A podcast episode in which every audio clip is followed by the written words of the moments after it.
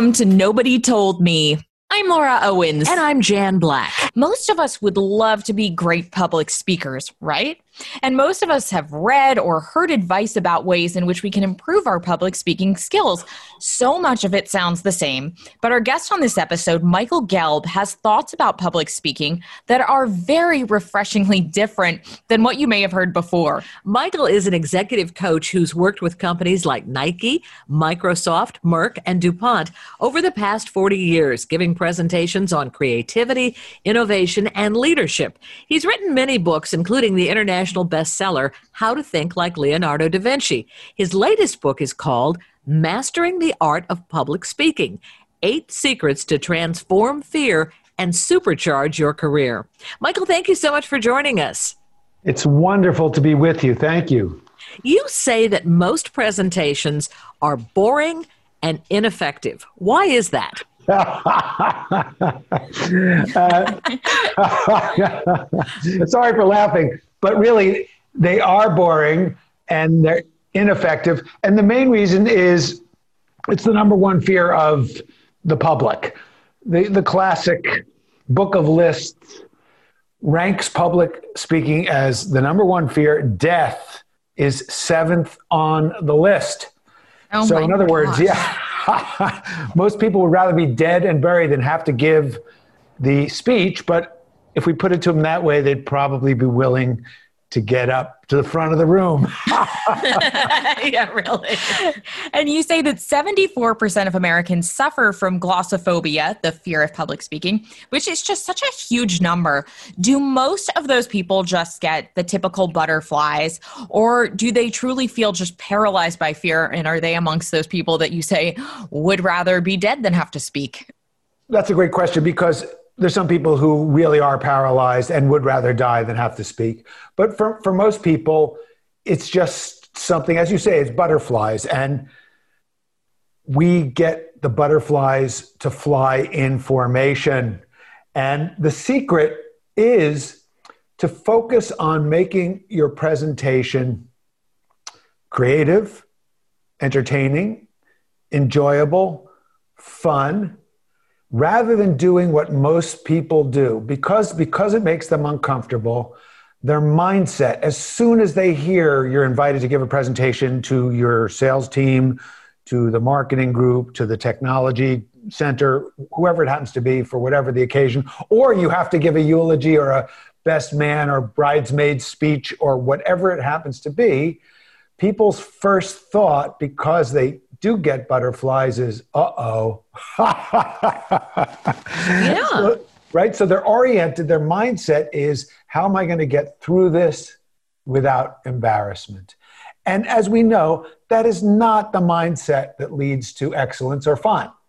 So one of the one of the main things I have helped people do now for 40 years and just making this shift starts to change everything is get people to think of themselves as professional presenters. Even if you don't actually get paid for it, like I have done for the last 40 years, I've learned a few things after being in front of audiences all over the world about what makes it easy, fun, and enjoyable to engage an audience, to get your message across, to make it more effective, more energizing, more enlivening. So then you start to think, I can't wait to give my next presentation. And all begins with this little shift of mindset. And by the way, it's not about suppressing the fear or trying to change right away. No, accept it. It's common. Many of the greatest performers, actors, actresses, uh, professional speakers started out as presentation phobics or they just had the typical butterflies, but they learned the art. This is art, it's a skill, it's something you can practice. And sometimes people who seem to have the least talent, who apply themselves to the eight secrets in the book, turn out to be the most amazing speakers because they find their own true natural voice and that, that's you. that's what i'm real that's where public speaking becomes more than just an important skill to improve your career and your life it becomes a path of self development and personal growth. As you learn to find your true voice and express it in order to communicate a powerful message to a group of people that you care about. I'm following you with saying that you need to see yourself as a professional presenter. But how do you do that? Because I go along with your saying also that poor speakers tend to think of themselves as poor speakers. So, how do you adopt this mindset of, I'm a professional presenter? Well, you start to learn the specific thing that professionals do. You learn to coach yourself right from the beginning when you hear that you're invited to speak and you notice that you just automatically thought, uh oh, or some more uh, noteworthy expletive. you say, well, isn't that fascinating? That's my habitual reaction. Then you say, what if I reframed this feeling as excitement and possibility instead of anxiety and fear? And that question starts to change your attitude towards the sensations that you're experiencing. Then you have this manual in your hand, the book, Mastering the Art of Public Speaking, and you say, okay, what, what, is, what does he say? and he says, think about your audience, because part of where people get in trouble is they, they worry about themselves. And it's not about you, it's about the audience. See, professionals think about the audience. What result do we want to achieve with this audience? And then we do three simple things we write down what do we want them to know specifically at the end of this presentation? How do we want them to feel? And what do we want them to do? So if you take your message and simplify it, it's the classic KISS principle keep it simple speaker. Simplify the message to the minimalist components. At the end of the half hour, at the end of the 45 minutes, at the end of the hour, what if I ask somebody who is in your talk, what did you learn? What would you like them to say in a sentence? Just make it that simple. So now you know what you want them to know. What people often overlook, especially in business presentations, is the importance of focusing on how you want them to feel. And this is important because people buy on emotion and they justify with fact. And because emotions are contagious for better or for worse. So, what do you want to catch and spread? So, let's say what I want them to know are the five secrets for making a presentation memorable, which is, of course, one of the chapters of the book. Obviously, I will communicate those five principles specifically. But what I want them to feel is more excited and confident than ever before about presenting. I want them to feel that they just can't wait to go out and try what I just taught them. And obviously, what I want them to do is go and apply it, give a great presentation, find out what, what it's like to feel that, and then come back and, and tell me how great it was and put me on retainer to their company for the next 20 years, which is fortunately what a lot of them have done. there you go. So it must work. that simple formula what do you want them to know? How do you want them to feel? What do you want them to do? It, it shifts your mindset to the audience instead of worrying about your butterflies. And when we get other centered, when we focus on meeting other people's needs, we the butterflies start to fly in formation. Now, I feel like that is so good in planning, and I'm speaking from personal experience here. I, I took a college class in public speaking, and I really tried to think about engaging my audience. I have two parents who are longtime talk show hosts, and so I feel like I grew up with that. But for whatever the reason, maybe two minutes before I would be set to speak, I would start to feel really nervous. And then everything that I wanted to say and feel and convey went away. So, what tips would you have for people like me? Ah, perfect. Well, two things. First is make a mind map of your presentation because the mind map format, that's chapter three of the book. make a mind map of your presentation. So, mind map is a way of representing your ideas using images and keywords. It is much more memorable than the old fashioned thing that people used to do with file cards. A lot of people still do that, or trying to follow your own PowerPoint, which can make people even more nervous. But once you make a mind map, which accesses the imaginative, playful, creative part of your mind, as well as the logical, analytical part of the mind, the mind map makes it much easier to remember your message because you want them to remember your message but yeah, if you don't remember what you're going to say, of course you'll be nervous. Mm-hmm. So the mind map makes it so much easier for you to remember what you wanted to say and the order in which you wanted to say it. And even even if you have made your mind map and rehearsed the presentation, focusing especially on the first couple of minutes because that's when the butterflies seem to be kind of out of control and yeah. you carefully rehearsed and you said what you wanted to know, feel, and do. And even if you made a good uh, mind map, what can happen is the, the stress response can start to kick in, and all of a sudden, you have trouble remembering your most memorable map, and it's hard to focus on the audience, even though you sort of vaguely remember you're supposed to.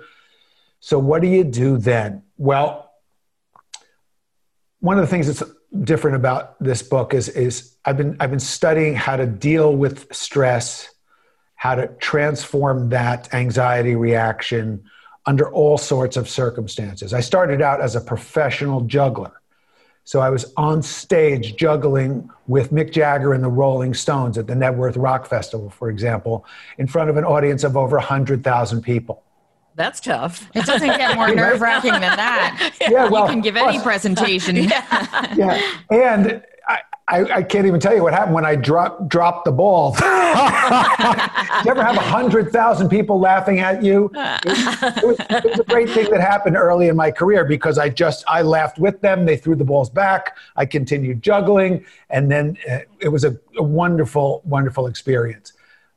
But I'm, I'm familiar from a practical personal level for myself and with clients I've helped over the decades with the fact that with the best preparation, the, the stress hormones kick in. So, what do you do then? What do you do then? Well, there's a few simple warm ups that many they're drawn from the martial arts and they're drawn from the theater. And I, so I've been a martial artist. I, I teach Aikido, and I also teach uh, Tai Chi and Qigong for many, many years. And there's something about it's a similar thing. It's, it's a little scary to get in front of a group. It's also scary to face somebody who wants to punch you in the face or hit you with a stick. Mm-hmm, mm-hmm, yeah. And, and so you really have to learn to get focused and you can't think oh gee what am i going to do because you just got hit on the head with a stick so so from juggling to martial arts to years of performing I, I, focused on okay what happens when it's just before the bell rings and you're about to spar with a, a scary opponent or you're just about to go on stage and there's thousands of people out there what can you do in those moments i call it in the book, I, I, call it Get Out of the Can and Give Yourself a Dose. So, CAN is an acronym for the stress hormones cortisol, uh, uh, adrenaline, and norepinephrine. And that's what's causing you to feel cotton mouthed and your breathing is disturbed and you want to run away or hide. And all of a sudden, you can't remember what you're going to say. So, there's lots of guidance in the book for getting out of the can. I call it give yourself a dose. And dose uh, stands for uh, dopamine, oxytocin, serotonin, and endorphins. And these are the hormones associated with high performance, with joyful self expression, with connecting with other people. And in the book, I actually take everybody through practical, step by step exercises drawn from real martial arts training, but applied to something that you can actually do when you're backstage getting ready to go to the front of the room or just heading over to a meeting room, or even if you're nervous on Zoom, which some people are, whatever it happens to be, because there's people all over the world listening to you and you can't see them all. Uh, either way, you can spend just a few minutes doing these practices and get out of the can and give yourself a dose. Now give us give us a, an example of what you might do if it's in the minute before you're supposed to go on the Zoom call or a minute before you're supposed to speak to a large audience. What should you do? Okay, well I'll give I'll give you one that's just it's so simple and I can just I, I can explain it easily and you won't have to be able to see me to watch me do it. Uh, Perfect. I have I have very careful instructions taking people through this uh, in the book, and we're also uh, giving everybody links to videos where I'm teaching all this stuff. But here's here's the absolute simplest thing that you can do is start to give your speech. I'll say it first properly, and then I'll imitate what I'm talking about. Start to give your speech, but be slack jawed and talk like an idiot. so I'm not kidding. Just say, and now, ladies and gentlemen, I'm so happy to be here today to talk to you about blah, blah, blah, blah, blah. so, so, what I always tell my, my clients is if you talk like an idiot before you're on stage, you're much less likely to talk like one when you are on stage. Interesting. Because what happens when you go like that, you blah, you can't help but laugh at yourself. When you start mm-hmm. laughing at yourself, the, the balance, you get out of the can, you get into the dose uh, you change your whole attitude, you change your whole energy. And th- there's, there, there's so many other things like that you can do, but that, that's one I do myself uh, uh, from time to time because it's just, it's so simple. It takes 30 seconds. You go, blah, blah, blah, blah, start talking, let your tongue hang out. It also relaxes your face. It relaxes your eyes. You come on stage and all of a sudden you're smiling. Another really simple thing, really simple, is the morning you're going to present or any time before you present. Just arrange to do, even before you get into the Qigong and the Tai Chi and the other stuff I'll teach you in the book, just go to go work out. Get your heart rate going. Uh, uh, do jumping jacks, do shadow boxing, do something that shifts your physiology so that you're not just sitting there stewing in those stress juices, but the energy starts to flow. And then you walk out, you're warmed up, you're, you're relaxed, you're more natural, you're just better able to be yourself. So these are just some of the absolute simplest things that anybody can do. But if you do them, right if you make a point of doing them, I mean, do them regularly anyway, but do it before a presentation, it, it'll transform your experience. Ever since we all started quarantining and regular workplaces closed and we all started doing work from home, I have been so curious to find out whether or not the people who are known as the really outgoing and good speakers, if they have stayed good speakers during Zoom meetings, because you think that they're the ones who would be thriving off the crowd and the reaction. What's your experience been? Oh, yeah, thank you. I love that you asked that because I, I made the, I, I got to tell you, this is some sort of guardian angel or super intuition. But I shifted last year around this time, I started shifting more to doing things online, uh, more to doing a small group and individual coaching, and aiming to just gear up presentations in this modality. So then the convenient, uh, convenient pandemic accelerated. Always look on the bright side. You were already. so, yeah. so you know, I teach for the Gabelli Business School at Fordham University. Uh, on their one of their this was the Masters in Science and Management program, and right at the beginning of the pandemic, they canceled all live programs. So I was scheduled to do a, two full days with 39 master students on Zoom. Uh, uh, I mean, we shifted it to Zoom. So I went right in the deep end. I, I, I, had this group of 39 people. I couldn't see them all the whole time, but I learned something very, very, it's actually something I do if I'm speaking to a group of 5,000 or 10,000 people or a group of 50 people.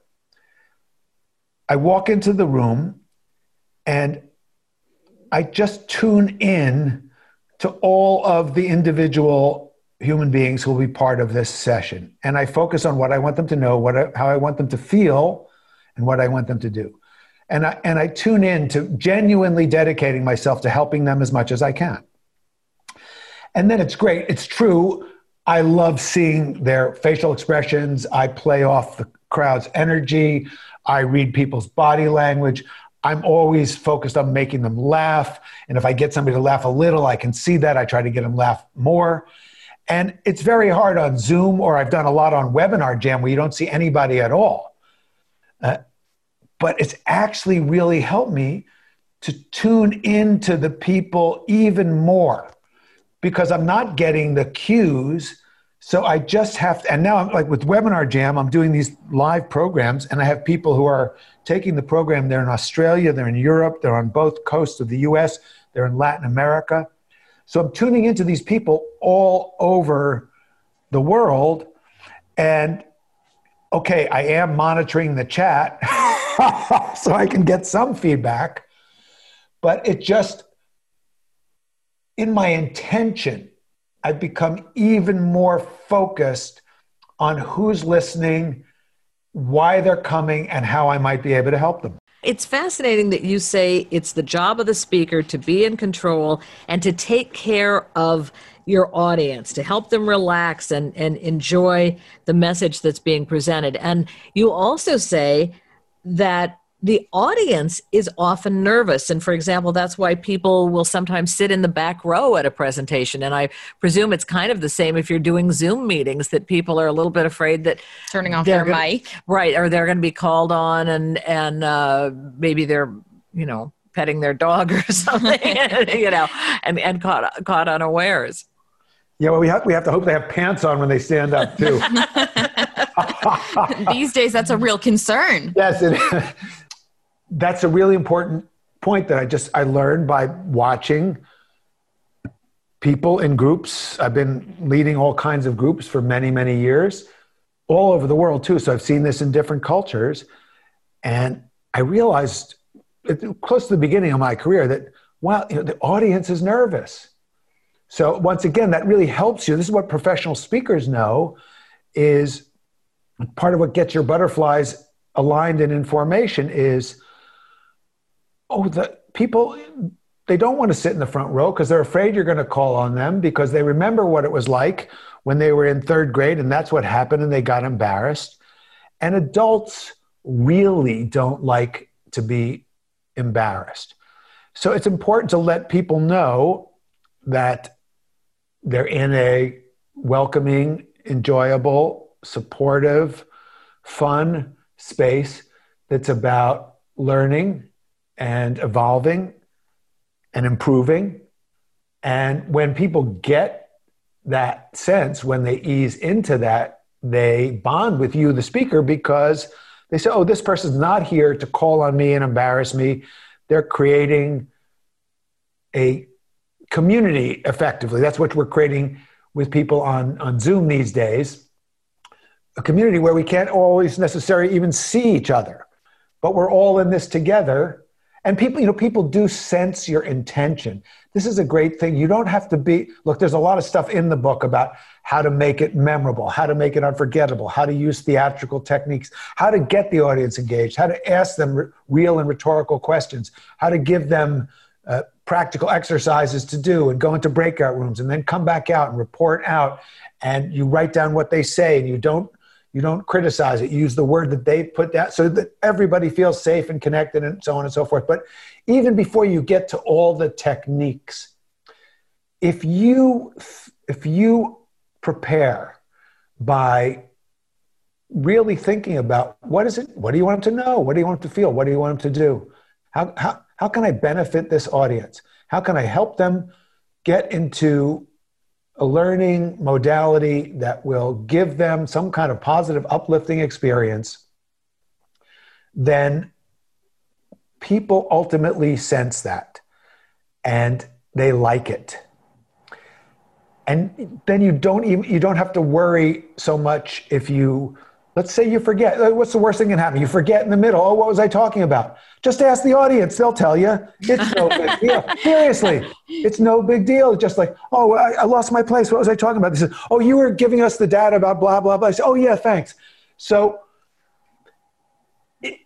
if however you're not prepared and you don't care about your audience and you're not there to help them then you should be nervous so go back and, and, and work on having something useful to say. I mean, people say to me, I want to be a professional speaker. I say, well, what's your message? What, what, what have you lived through? What have you done? What, what have you studied? Uh, what is it you want to share with people? What's your purpose? say, oh, I don't know. I just want to be a professional speaker. They also, they say, I want to be an author. Well, go get something to write about. Go get something to speak about and then come see me. You know, I I love the fact that you point out that even if we feel nervous when speaking in public, the audience probably doesn't notice it. And yet we feel if we're up there and and feeling nervous that oh they all, they all must be able to tell that I'm really nervous. Why do you say the audience probably doesn't detect that? Well, see, you're when when you're feeling that, you're in the can. That's the cortisol, that's the adrenaline, that's the norepinephrine. And the effect that it has is it shifts us into this mode where mentally we're, we're anxious and all of our flaws and foibles and difficulties and problems seem exaggerated. But one of the great truths of life is most people are just focusing on what's going on with them. And yes, they are, you're in front of the room, so they are sort of paying attention to you. But they, first of all, they're used to people who are kind of nervous and not really comfortable. And the average standard of public speaking is so mediocre that really, if you, you know, just, just, I mean, they don't even have to read the book just from our talk today. I mean, I obviously I'd like you to read the book, but if you just write down what you want them to know, feel, and do, you're going to be so far ahead of what most people do because most people are just thinking, I got to get out of here alive. Mm-hmm, mm-hmm, yeah. So, so, so the audience, you know, the audience is thinking, why am I here? Uh, am I interested in this topic? Uh, did my boss make me come? Uh, uh, do I need to get through this in order to get something else? Uh, who else is here? What's is this you know going to be interesting? Might this be relevant? I don't know. So they're they're they're not here thinking I'm here as part of the inspection unit for inappropriate body language used by nervous speakers, and I will be taking specific notes on everything they do wrong, and then putting it on all my social media. it's not that significant. Nobody really cares that much except me if I have you on video in a in a coaching session, then I'll help you make sure you don't do any of that stuff. Mm-hmm. You know, Michael, at the end of each program, we ask our guests, "What is your nobody told me lesson?" So you obviously have all this information, and you're just a wealth of wealth of information. But what is the one thing that you would say nobody told you about public speaking that you wish that they had before you became a professional yourself?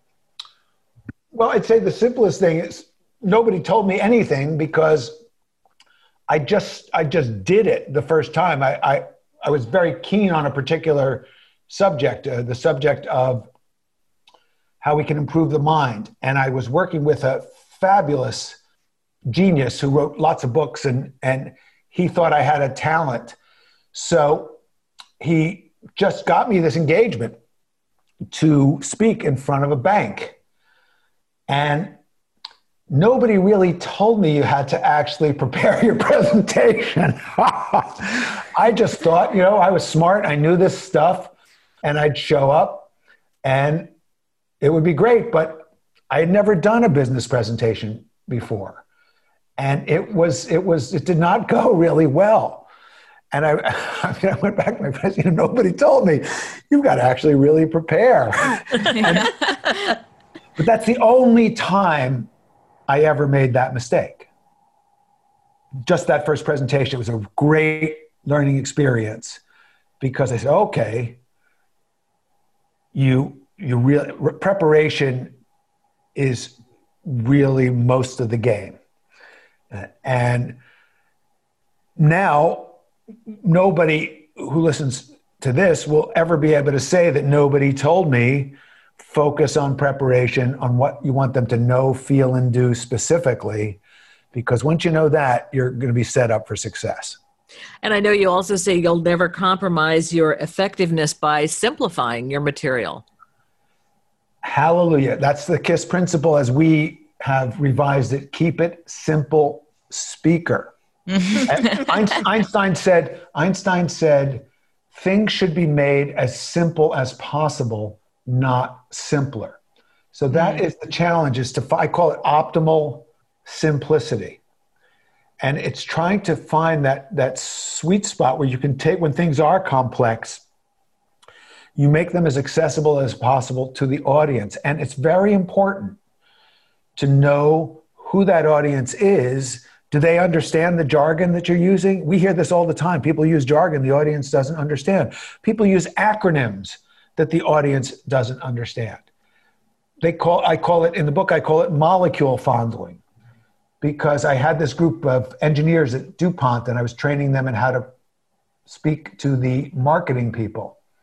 And the the engineers would get up and say, well, the molecule did this, and then the molecule did that, and we tried this with the molecule, blah, blah, blah. And the marketers would be sitting there saying, what are they talking about? They just want to know what does this do? When will it be ready? And what cool name will we give it?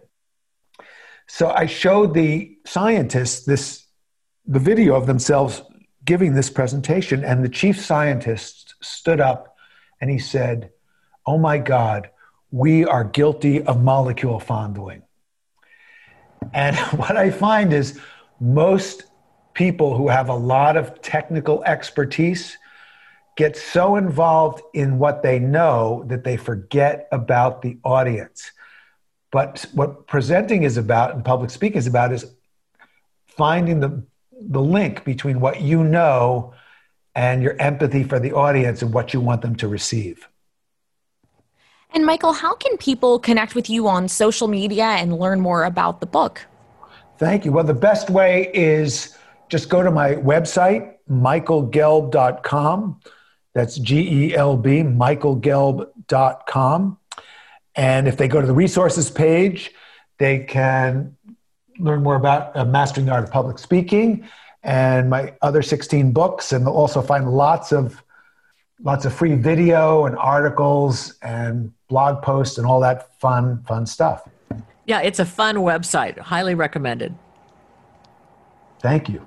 Thank you, Michael. Our thanks to Michael Gelb. Again, his latest book is called Mastering the Art of Public Speaking Eight Secrets to Transform Fear and Supercharge Your Career. And again, his website is michaelgelb.com. I'm Jan Black. And I'm Laura Owens. You're listening to Nobody Told Me. Thank you so much for joining us.